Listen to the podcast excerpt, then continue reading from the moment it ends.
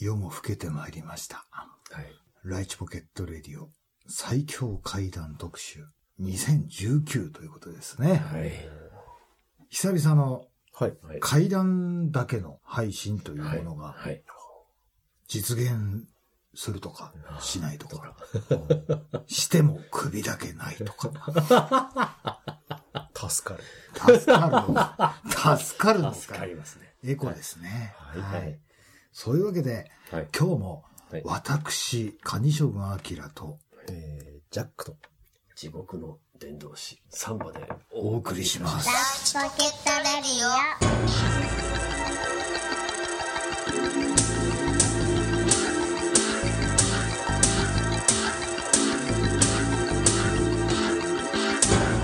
はい、そういうわけで、はい散々引っ張るに引っ張ってきましたけども、あの、怪談特集っていうのはやっと実現するっていうね。ですね。本当に、去年から言ってましたね。去年から言ってたよ。え本当去年から待ってました、いらっしゃいということでね。あ、違う違う、これ、い僕、硫黄山でよく言いますよ。何？カットでしょ？何が？階段だよ。え？階段だよ。階段ですよ。何ですかそれ？違うお金話だ何 ?5 個入って400円ですからね。怖い怖い怖い怖い。うん怖いよ。反射の話するんじゃない？僕らも今日は闇営業でお送りしますけどもえっと、過去にね、何年前でしょう？あの、5年ぐらい前に、一度、ライチポケットレディオで怪談特集っていうのなんか、パート1、パート2に分けうん。てだったかな、一回やってるんですけど、はいもう多分配信配信の闇に埋もれてね、もうきっと誰も知らねえよっていはいうところまで来てると思うんで。まあ、同じネタをもう一度話すっていう可能性もあるんですけども、はい。その話聞いたよっていう人もいるかもしれないんですが、はい。まあ、その時に喋る僕の怪談と今喋る怪談はまたね、怪談っていうのはその僕の知らないところで成長しているわけでございますね。はいはい。ね。ええありますね。はいえもしかしたら、前に話した時とね、うん話の内容っていうのは成長してるかもしれない。うんいわゆる作りなのではないかもしれない。まあ、あんなこんなシステムになれのはずテイズム的な。まあねはい、今宵も盛り上がってまいりましたけどね。はい。そういうわけで、えちょうどね、あのー僕らの仲間内で、えはい。あの、葬儀屋のプロフェッショナルっていう。人がいましてね。で、その人は、まあ、僕らみんな知ってる人ですよ。はい。あのー、アキラサンバのお芝居とかも、はい。よくね。あね、足しげく通っていただいた人だったりもするんですけどね。そうですね、エピソードで言ったら5つぐらい聞いてるんですけども、その、まあ全部をね、紹介したいんですけども、とりあえず今回は、はい。ライチポケットレディオ最強怪談特集という中で、はい。その中で最も破壊力のある一つを紹介させてもらいますね。はい。とある呪いの話です。はい。私の職業は葬儀屋です。毎日たくさんの人の死に接しています。生前強い恨みを持って亡くなられる人って多いんですよね。それは時に思想に出ることがあって、安らかな顔の人もいれば、険しい顔の人もいて、最後の思いが表情に現れるのでしょうか。この話は私が住む町で起こった本当にあった話です。まあ事件になったことなので、登場人物や土地名、会社名は全て仮名です。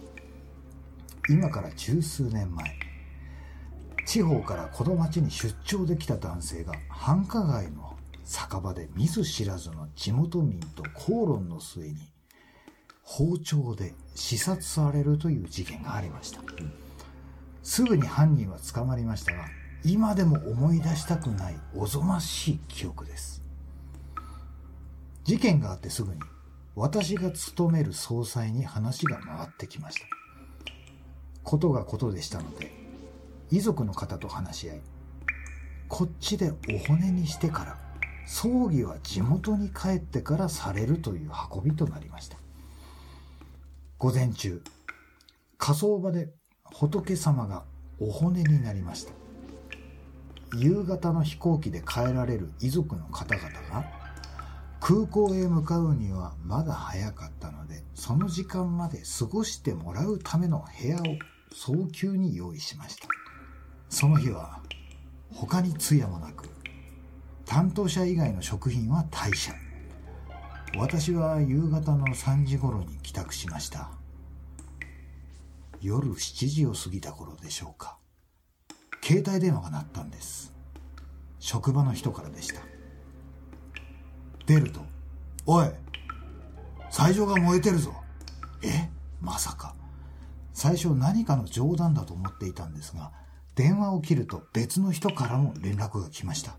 火事は本当のようで。私の家は職場から近かったこともありすぐに車を走らせました。途中さっきの担当者に電話をしました。火事の話聞いた？あのお客様は？飛行機の時間で帰った？よかった。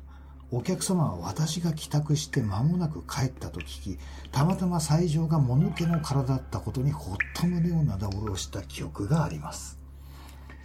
斎場に到着すると、窓ガラスが割れて黒い煙が吹き出しているのが見えました。消防車が何台も来ていて、私はパニック状態になりましたが、近くにいた人が落ち着かせてくれました。消防職員の安全確認が終わり、2階部分からの出火という話を聞きました。消火の際に放水された水が天井から落ちてくるということで、職員総出で1階の電気機器を避難させました。そんな慌ただしい中、燃えた後携帯で撮影してキャッキャ騒いでいる従業員に心底腹を立てたのを覚えています。斎場は普段なら夕方5時には鍵がかかっているのですが、たまたま出火時刻まで事務所に残っていた事務員が、急に煙の匂いを感じて、階段を駆け上がってみると、すでに2階は火の海と化していて、急いで外に避難して通報したそうです。最上の事務所の窓口というのは、外から人が来ると、引き戸のガラスが必ずカタカタと音を立てるんです。人が入ってくるとすぐにわかるんです。その時間、最上にいた事務員は侵入者なんて絶対にいなかったと言っていました。ちょっと変なんですよね。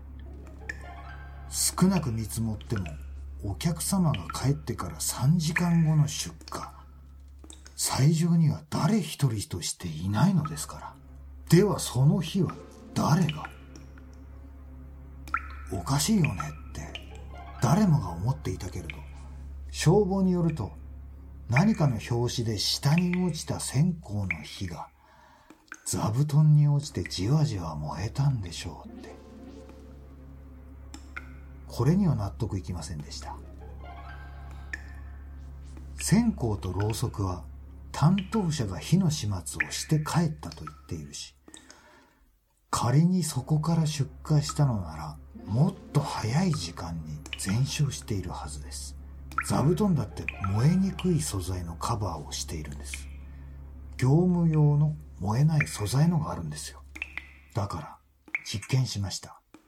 座布団にタバコと線香を寝かせて業務用ライターで炙りました。数人で何度やっても火なんてつかなかったんですよ。毎日見ているのでわかるんですが、線香なんてすぐに消えてしまうんですよね。私たちがそんな検証している時、いたずら半分で現場を撮影した何人かの職員が、心霊らしきものを捉えたという話を耳にしました。私は面白がって撮影した人たちが許せなくて、そんなもの見るつもりなんてなかったんですけど、仲の良かった職員がその動画が送られてきたというんで見てしまったんですよ。噂通りでした。出火した部屋の天井付近に煙でかたどられた男性が浮いているんですよ。この後ね廊下が映るんだけど暗闇の先に人が立ってるんだよって言うんですが私にはわかりませんでした。だけど、動画が終わる直前、暗い画面いっぱいに奥が透けて見えるような恨めしい大きな目を見つけてしまったんです。それには誰も気づいていませんでした。私だけが気づいているというか、私だけに向けられた視線にしか感じられなくて、それを言うのはやめました。亡くなられた人を怖いとかいう感情があまりに不謹慎で、これ以上騒ぐのはやめようと心に決めたんです。後に知ることになったんですが、亡くなられた個人、殺害した犯人、事務所にいた事務員、全員が矢部という名前だったんです。そして動画に映っていたのも、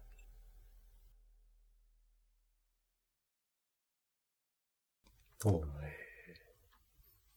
葬儀屋のプロフェッショナルからうん。聞きました。うんで、その内容もうん、まあ事件が事件なだけに、うん。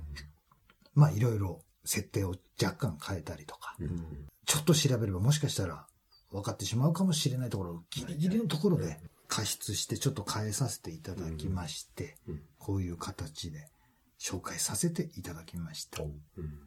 矢部の呪いという話です。なるほどね。怖いね。はい。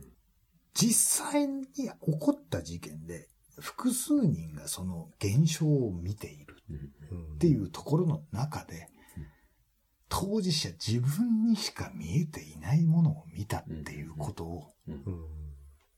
口外できずにいるっていうことが。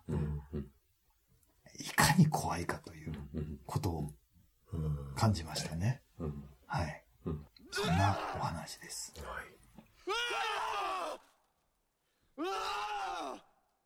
過去にはね、パート1、パート2で 2, 二部構成でやったんですけど。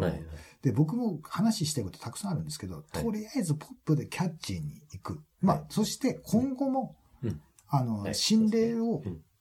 取り扱う番組ということで、はい。だから、た、たかだかね、この1回だけが心霊うん。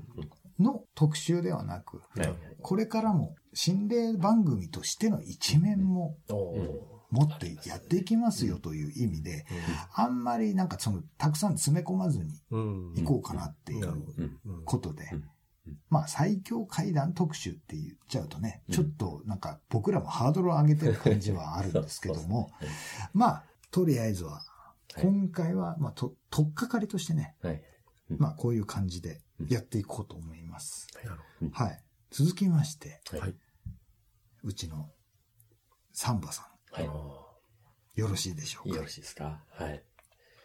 あの、まあこの話はですね、まあ、あの、僕の勤めてる会社のですね、まあ後輩に、えー A 君というう男性がいるんですよ。はい。まあ、その A 君とですね、まあ、この間、あの、お盆休みにキャンプをしようということですごい盛り上がりまして、で、まあ、ちょうどその時ですね、えー A 君、あ双子なんですけど、うんちょうど弟の B 君も、えー遠くからちょうど帰省してるっていうことなんで、まあ一緒に行こうということで、もう飛び入り参加で、ええ行ってきたんですね。で、まあ、あの、A 君ってのは独身なんですけども、はい。えーまあ B 君はあの、新婚ほやほやで、ええで、とっても可愛いお嫁さんを連れてきてですね、もうそれはキャンプはもう、お違う、いろんな意味で盛り上がりましたよ。はい。助かりますね。助かります助かります本当に、ええいろいろお世話になりました。はい。ええで、まあ、で、まあ、こうやってね、夜も更けてきた頃に、ええまあ、その、ひょんなことからですねうん、怪談話になりました、なりますよねなりますよね、キャンプで。うん。パチパチとね、燃える炭を見ながら、あね、そういう雰囲気もなりますよ。はいええで、まあ、この、その話はこの、その時に、その B 君から聞いた。うんと、サンバの職場の同同僚というまあ、か、後輩だね。後輩の双子のうん、兄弟。うん、弟の B 君からね、うん聞いた話ですから。まあ、なるべくあの、B 君の口調を、あの、忠実に。あ、その時に聞いた感じええのまんまでいきますえ。えまあ、なるべく再現できればとはい思いますけども。はい。で、まあ、あの、お数年前まで、えーまあ、遠方とは言っていましたけども、B 君はあの、東京在住で、うん。えーやったんですけども、うん。まあ、転勤になった、えー近々転勤になった、そこからまあ、えー昨年の暮れぐらいですかね、うん。えー転勤になったということで、まあ、県名は伏せるんですけども、まあ、田んぼや茶畑があるうところで、ね。で、転勤が決まって、まあ、B 君は非常に、あの、喜んでたんですよ。うん。まあ、というのもですね、あの、北海道育ちの B 君っていうのは、あの都会のお空気っていうのがちょっと合わなくて、うん。まあ、こう、出勤するときも、あの、満員電車にこう、揺られてうん。行くっていうのがもう、それがもう嫌で嫌で、もうしょうがなくて。僕らもみんな嫌ですよね。うん。ね。で、その B 君の趣味っていうのが、うん。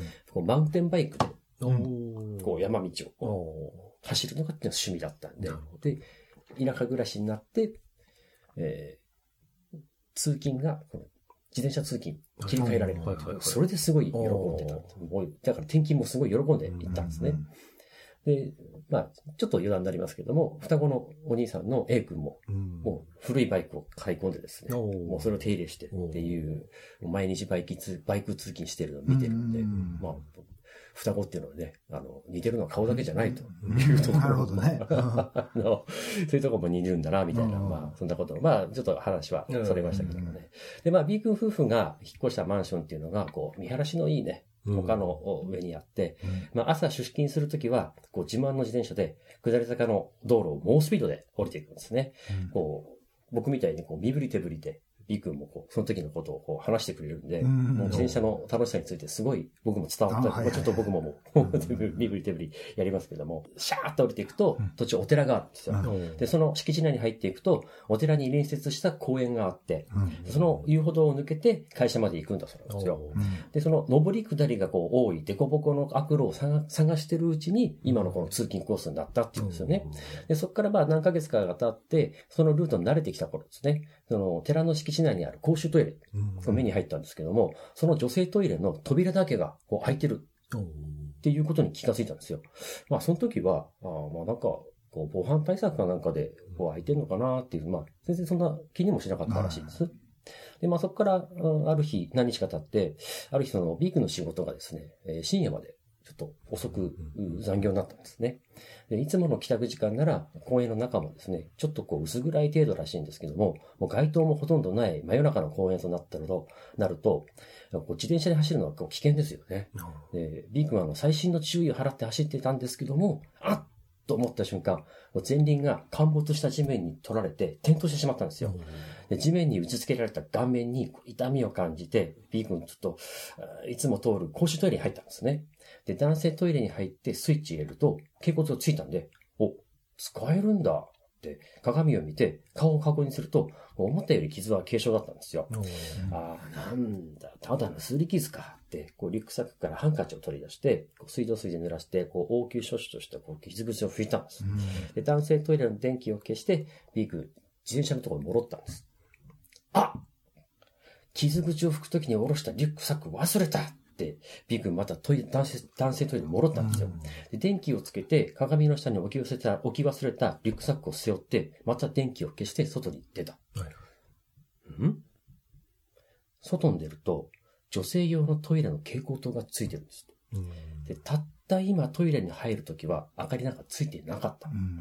で真っ暗だから気づかなかったんですけども、こういつもと同じように女性トイレのドア開いたままになっていますけど、でものの数秒以内に誰かが入ったってことになるんですね。でちょっと考えると急に寒気がしたそうなんですよ。で男性トイレのすぐ隣に女性トイレがある。で、ドアは開いたままで外にも蛍光灯の明かりが漏れている。B 君この一瞬に何者かが入ったのか気になった。でも、もし誰かがこう普通に入って使用しているならば、ただの覗きになっちゃう。なるほど。ね。変質者として僕逮捕されちゃう。でも、誰かって誰か、こんな夜中に、寺に用があるの？っていうことをいろいろ考えて。まあでも女性トイレを覗くのも嫌だな。だけど、ここに立ってるのも嫌だなと思ってですね、こう自問自答しながらこうしばらく悩んだ結果、自転車に戻って立ち去るのが一番いいなということで判断した B 君ですね。こう自転車まで戻ったそうなんですよ。でもこうさっきみたいにまた転倒しても嫌なんで、明るいところに出るまで自転車を押して歩き始めたそうなんですよ。すると、あの女性トイレの前に来たんです。いや、いやまあ見ない見ない。絶対見ないぞと。心の中で繰り返しながらも、恐怖心と好奇心が混じり合って、うん通り過ぎるときに、瞬間、チラッと見てしまった。うん。見てしまった。うわ。中に、オレンジ色の花柄のワンピースを着た女性がいたんです。こっちに背を向けてるんで顔見えないんですけども、くるくるくるのきついパーマがかかったロングヘアの後ろ姿が直立不動のまま動かないんです。いやー、何してんだろう。えー、つったって、こう、なんでしょうね、不気味なところですから、うん。な、ただならぬ恐怖を感じて、もうビー君その家の方に向かって足早に自転車を押したって言うんですよ。で、ちょっとすると、まあ、ぼんやりとこうお寺の輪郭が見えてきたんですよ。ああ寺が見えたから大丈夫か、と安心したんですけども、もうなんせ街灯もないので、えー周りはもう完全に真っ暗で、目の前がこう上り坂なのか下り坂なのか、もうよくわからなくなってしまったんですよね。で、ピー君こう毎日走ってる感覚だけを頼りに進んでいくんですけども、ははははは背後から女の笑い声が聞こえたって言うんですよ。で振り向くと、さっきの女性トイレの蛍光灯が消えていたんですお。え？やっぱり人いたのかな？いや、でもこんな夜中におかしいよ。闇がね、さらに恐怖を増すんですよ。こう一刻も早くこの敷地内から出なきゃいけないと、こう危ないと感じたそうなんですよ。さっさっさっさっと、落ち葉の上を走り抜けるような音が B 君の背後に近づいてきたんですよ。で、振り返ってみても、女性のトイレが、女性トイレの明かりが消えたんで、そこには何も見えない闇が広がるだけなんですよね。さらにそのザッザッザッザッ何かこう走ってくる音がどんどんはっきり大きくなってくるんですよ。これはまずいと。で B 君その何も見えない中を自転車に乗って全力でペダルを漕いだそうなんですよ。この緩やかな長い上り坂を一心不乱に漕いでるんですけども、すぐ後ろからザッザッザッザッっていう音と、はぁ、はぁ、はぁっていう、こう、狂気に満ちた、こう、息遣いが聞こえてくるんですよ。で、ついには B 君の耳元に吐息が触れてきたんです。うわ追いつかれるって思って、その時闇の中で携帯電話がバーってなった。あ奥さんからだ。着信音ですぐに分かったんです。で、B 君の奥さんからの着信音を、あの、安室奈美恵さんの、うんあの、can you, サラ、can you celebrate? セレブセレブレートセレブレート。うん can you celebrate にしてるんで、すぐ奥さんだってわかるんですね。結婚式で使った曲なんだそうでうん、で、で、その曲、着信音が鳴ると同時に、どういうわけか、あ、もう追ってこない。あ逃げなくても大丈夫だっていう気持ちになったそうなんですよ。で、まあ、自転車を止めて、電話に出ると、でもなんか変なんですよね。プッ、うんプッ、プッ、なんかこう、うんうん。電波がこう、き切れ、切れるような、こう、混戦しているよううなん。感じで、B 君が、あれ？もしもし？もしもし？って言うと、奥さんが、翔ちゃん、早く帰ってきてよ。って言うんです。って。ごめん、仕事の残業がこんなになっちゃって、もうお寺のとこも過ぎたから、もうすぐだからね。あれ？聞こえてんのかな？でも、電話の向こうが無音になったって言うんですよ。うん。で、もしもし？もうすぐマンション着くからね。でも、プッ、プッってなんかこう、音が聞こえてう。ん翔ちゃん、早く帰ってきてよ。プッ、プッ。翔ちゃん、早く帰ってきてよ。プッ、プッ。翔ちゃん、早く帰って、わかったから、もうすぐ着くからね。一回切るよって言うと、プッ、プッ、プッ、プッ、プッ。あれ？なんだ？電波悪いのか？今まで一度もこんなことないんだけどな。翔ちゃん、早く帰って、もう聞き取れない上に、なんだか変だっていう気がしたっていうんですねうん。で、確かに声は奥さんなんですけど、録音した音声を繰り返し再生してるみたいで、こう無感情でうん不気味だったっていうんですね。そのうちに、承知、さ、さ、は、は、ちゃん、早く、さ、さ、は、さ、帰って、さ、さ、は、は、これはあいつじゃないと思ったんですね。で、やばいと思った B 君すぐに電話を切って、で、ピッと切った同と同時に、公園の方で蛍光灯がこう、パパパパパッ瞬いてたんですね。で、女性トイレだったんですよ、それが。で、B 君もう、うわーと思って、うわーと思って、もうみ嫌な胸騒ぎがして、もう一度携帯電話で奥さんに電話をかけ直したんですって。で、すぐに奥さん出たんですって。もしもし、大丈夫か？すると奥さんね、遅かったね、終わったの？普通、普通なんですよ。え？今こっちに電話したでしょ？え？してないよ。しただろう。翔ちゃん早く帰ってきてよって。あんた何言ってんの？で何言ってんの？っていう今言った声の後ろの方でまた、はぁ、はぁ、はぁって女の息遣いが聞こえてきたんですって。で、ピンクすぐに、おい今すぐ車に乗ってエンジンかけておけって。すぐだぞ後で説明するからえどうしたの？急にっておっとりした B 君が、急に大声出したもんですから、緊急事態と分かったみたいで、分かったって、俺俺もすぐ着くからっていうことで電話を切った。でまあ、急な上り坂を登って、こうマンションの敷地内に入って、こう自転車を乗り捨てるようにもう止めてですね、でちょうするとちょうど奥さんがこう、助手席に乗り込んでドアを閉めるところだったんですよ。で、B 君もと運転席に乗り込んで、急いで車を発進させて、まあ、すぐ自宅から離れたんですね。でまあ、結局、うその日はその、ホテルに泊まることになったみたいで、まあ、次の日、あの、職場に電話をかけてですね、うん。まあ、事情を説明したら、あの、し仕事を、まあ、休みということで、まあ、有給休暇の消化に当ててもらえたようで、えで、まあ、そこから二人はですね、えー昨日のお寺に向かってですね、で、おお寺から出てきたあの、住職さんがですね、二人を見るや否やですね、もう、すぐにこう、中に入って、パッとと中に通すんですって。で、えー何か察したんでしょうかね、住職さんはね。で、そこからこう、まあ、除霊というかですね、うんそのお祓いというんでしょうかね。うんえーそういうものをしてもらって、その住職さんから、えー今のいるうちは良くないので、ということで、すぐに引っ越ししなさいと、こういうことを言われたらしいんですよね。えーで、その、そこで、その、そこに住んでいることで、旦那さんにその、ずっとあの、悪い女の人の霊がついてるんだということで、えーまあ B 君ですね、まあ住職さんに扉だけがいつも開いてるでしょ？いや、そんなことあるはずありませんと。あのトイレはもう10年以上前から閉鎖されていて、今は使用できなくなってるんですよ。言ってみたらすぐわかりますよ。ということで、住職さんに、うん。えーお礼を言って、うん。まあ、ありがとうございます。って言って、俺らお寺を出て、えー奥さんと一緒にそのトイレの、公衆トイレの方に行ってみたんですけども、やっぱりその、閉鎖中っていう、色あせた古い紙が、ベッドをがっちりとして、えー鍵がかかっていたっていうんですね。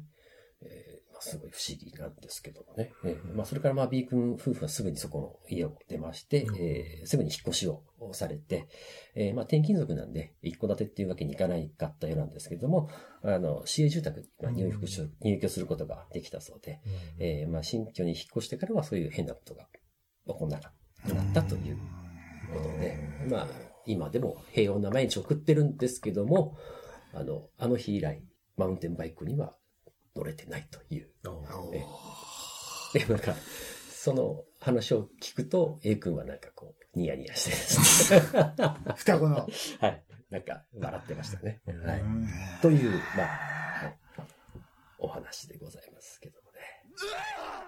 まさかこんな話だとは。そうですか。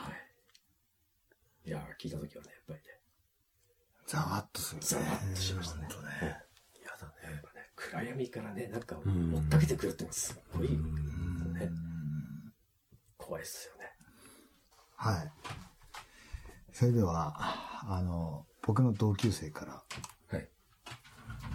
聞いたというか、まあ僕も半分そこの現場にもいたんですけどもね、体体験ですか？体僕が体験したというよりは、はい。体験してるの横目で見てたんですけど、その体験は知らなかったっていう話なんですね。あの、僕がね、あの、私、アキラが二十歳の時に、あるバーを経営してまして、はいはい。まあ、あの、ニトロスパイダーという名前の、当時はもうここまでかぶけた名前のバーがあるかとね。まあまあまあ、自画自賛だったわけですけどもね、今考えると恥ずかしい黒歴史っていうんですかね。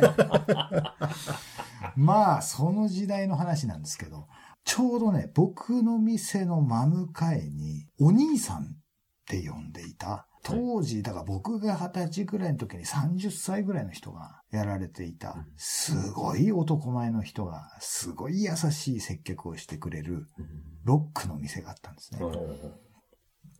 で、そんな店だったんで、僕その店を、自分で店をやる前から、そこには足しげく通っていたんです。はい。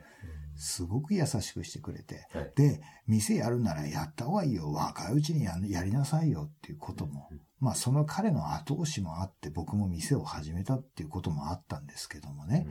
で、あの、僕も店が軌道に乗ってきたある日ね、たまたま、まあ10名ぐらいのお客さんが来てて、そのお客様たちが帰られたんですね。で、時間もなんか微妙な、なんか1時半とかそのぐらいの、もうちょっと早かったかなわかんないけど、なんかもう今日もういいかな。こっこっから朝までっていうか、もう3時4時まで待つ必要ねえなと思って、もうとりあえず今日の分結構稼いだよと。で、閉めようかと思って。で、パってこう外をね、あの看板消して外を見ると、向かいのお兄さんの店の看板が高校とついてるわけですよ。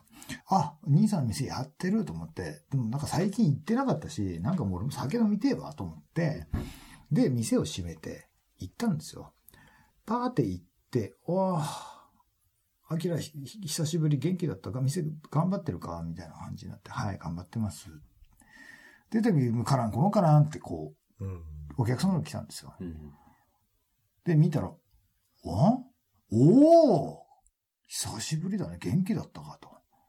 で、僕と同じ年の、うんもうすごいものごっつい体したね、あのーその彼が来たんですね。で、まあ、その人、S 君としときましょうかね。はいまあ、その彼も、ちょっと夜働いてたりしてるんですけど、ちょっと早く終わったって言って、とあるね、喫茶店みたいな店があるん。ですよ。繁華街に。まあ、チャーリーっていう店なんですけど、ね、あらちゃんです。知ってる？いや、知らない。見たことない？あの、うん。下半駐車場のちょっと手前のとこに、外にあの、あの、パフェとかの飾りがもう、なんか照明ライトアップされてあるはいはいはいはいはい。ところがありまして。はいはいで、そこのパフェが有名だっていうのは聞いてたんですけど、でも若い時僕そんな、なんか、そんなの、俺が何パフェその店に入った食べた死を意味するじゃねえかよ。なんかそういう年頃だったんですよ。はいそのなんかか、なんかかっこ悪いみたいなね。はい勝手に思ってたわけですよ、そういうふうに。まあ、あの、当時はね、あの、あんまり今みたいにカレーも食べられなくて、あの、カレーもなんかあの、星の王子様みたいなね、あんなものしか食えなかったくせに何調子ことか言ってるのって話なんですけど、まあ、それはそうとね。はいで、そこになんかよく行ってたっていうのは、ちらっとなんか耳にしてて、あ、そんなにそこのパフェうまいのって、うマジでやばいよ、あそこのあって。で、僕の隣に座ってたんですよ。おー、そうなんだ。で、最近何やってたみたいな話をしてて、最初すごい盛り上がってたんです。あの、ワイルドターキーのライっていう、まあちょっと変化球的なバーボンのロックを一緒に飲んでたんです。多分人前でベラベラベラベラ喋れるタイプじゃないんですよ。ただその気心知れてるやつを見つけたことで、その今までこんな風に喋りたかったけど喋れなかったよみたいなストレスをお互いに発散し合ってたんですよ。そうこうして喋っててすごい盛り上がってきた突然、んな、な、な、な、な、な、な、な、って言って、2000円だったかなその、お金バーン置いて、ダダダダダって階段降りてったんですよ。何あれって言ったら、うーん、たまにあるよね、みたいなことマスターが言うんです。あいつそんなことたまにあんの？と。まあでも、ちらっとなんか変な話は聞いてるし、まあ、変な人ではあるんだろうよね。まあ自分を差し置いて言う話ですけども、そうなのかと思って、まあ自分もね、いいだけ飲んで、あ、そうそう帰りますって言って帰ったんですよ。でそっから数日後ですかね、またそのマスターの店に行くことがあったんですよ。そしたら、またその彼がいいたんですね。うん。僕も結構飲んでて遅い時間だったの。で、本当に一杯だけ飲んで帰るって。うんで、彼ももう帰る際で顔真っ赤っかだったんですよね。で、ちょっと蕎麦でも食って帰るかと。はいって言って、朝までやってる蕎麦屋さんがあるんですよ。はいライチポケットシティの繁華街、昔からある。はい。で、そこに行って、カレー蕎麦を食べてたんです。いやー、実はさ、この前悪かったな。悪かったなとは。いや、俺帰ったでしょって。あー、なんか不思議だったよね。な、なにどうしたの？って言ったら。いやー、よくあることだったんだけどさ、って。あまりにもさ、ひどかったから帰ったんだよね。え、何？そんなマスターひどいの？あんな優しいじゃねえか。マスターの話じゃねえよ。あそこって、俺ら座ってた席、真正面の戸棚のガラスに、キッスの4人の姿が映ってるじゃない？映ってるね。うん。俺実はその前にパフェ食べてきた時に、うん。黒い魔導士みたいなのがうん。奥から出てきて、それにこう睨まれて、やばいと思って、逃げるように店を出て、マスターの店に行ったんだ。で、アキラと談笑してるうちに、真正面の戸棚に映るキッスの4体の悪魔みたいなものがうん、ふって気づいてタバコを消したかなんかして見たら、5体になってるっていう。うんえじーっと見ると、その4体のキッスの中に紛れ込んだ1体っていうのが、どんどんどんどんサイズが大きくなってきてる。近くに来てるって。寄ってきてる。遠近法でそいつだけ大きくなってきてる。大丈夫か？なんで？ちょっとな、名犬ゼウスがなんか、ねうなされてるようで。なされてますよ。大丈夫か？あの魔導士が。あの、まさしか。どんどんどんどん大きくなってきて、目の前の戸棚のガラスっていうガラス全面まで大きくなってきて、見たら黒いピエロだっていう。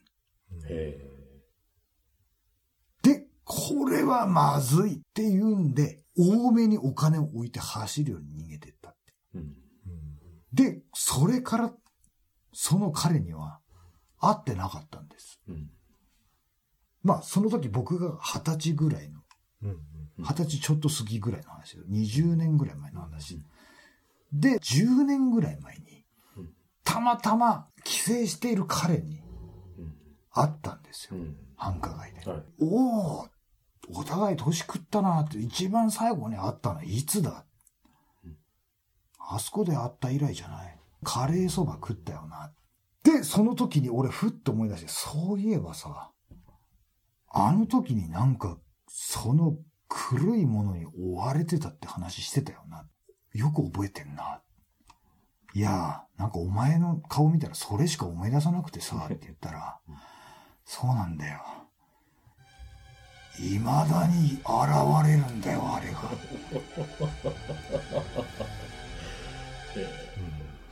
僕はその、隣にいたんですけど、マスターに見とれてて全然 わかりませんでしたね。その頃からやっぱりその疑惑があったんですよ。そっち系の。助かる。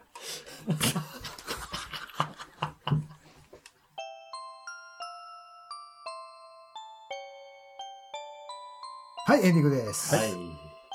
はい、そういうわけでですね、はい今日は最強怪談特集ということで、うん。とりあえず、あのー3話ぐらい、そうですね。はい。はい、話させていただきましたけども、はい。はい。はい。もっといっぱいあるんですよ、実は。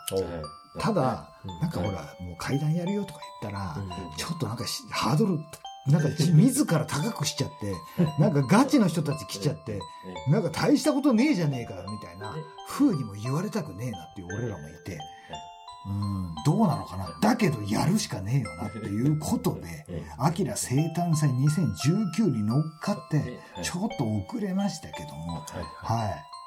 ねえ、この夏、夏といえば階段。うんだけども残暑もあるじゃねえかよ。うんその残暑に乗っかってやっちゃおうじゃねえかよということでね、やらせてもらいましたけどもねどうなんでしょうかね、そのリスナーさん。うんどうなんでしょうね。うんねねなんかメールでリアクション欲しいですね。はいはい。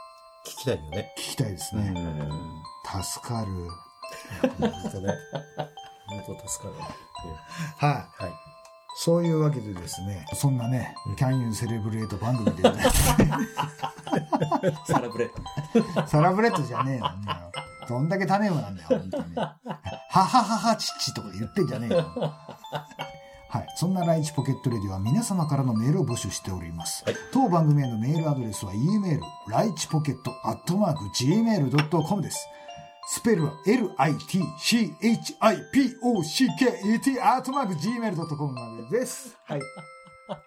助かる。はい。こちらの E メールアドレスは、お聞きのシーサーブログ、並びに、ポッドキャストの方にもリンクが貼られてると。おなんともまあね。ああ、まあ。ああ。それから、ライチポケットレディはなんと、ライチポケットレディオツイッターっていうものをやってるそうですよ。ええそれから毎日更新、ライチポケットダイアリーというブログを毎日更新してるとかしないとか、助かる。ヘッドホンがずりをしてるのかいやいやいや、そうよそう目に見えてることがね、あの、正しいとは限りませんからね。はい、そういうわけでですね、はい。階段特集、これからもまだまだ続けていこうと思っています。ライチポケットレディはいろいろ過去の破天荒エピソード、それからもう、リスナーさんからいろんな相談とかね、うん。いろんなこんな話があったよって話も聞きますし、はい、はい、はい。あとはジャックがこんな風に仕事なくしたけど、また次に見つけるぞっていう話もあるし、あともうサンバはその、なんだ、憧れのそのね、もうあのルパン三世原作者、モンキーパンチにあえど、この、でも背後に映ってるの自分だってことに気づいた時の、ぼ驚いて僕に送ってくる、その LINE 具合でしたりとかね。そういうね。あとはその一度に言えなかった場合は二度に言うとかね。まあそういうことも全部ひっくるめた上で、はい。まあその二軍の4番的なね、その甲乙兵、東小兵的な感じの、そのカニ味噌パラライカみたいな、そんな感じで、今後も頑張っていきたいと思っていますので、はい。応援の方よろしくお願いしますというわけで、ははいい、そういうわけでですね、最後までお付き合いいただきありがとうございました。今後も階段はまだまだ続きます。それでは今日も最後までお付き合いいただきありがとうございます。今日もライチポケットレディオでした。。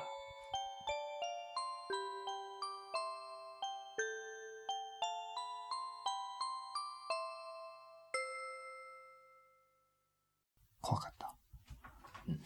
ちょちょっと涼しくなっ涼しくなった。た。トイレに行きたいけど行きたくないよ。そうなの。助かります。助かりません。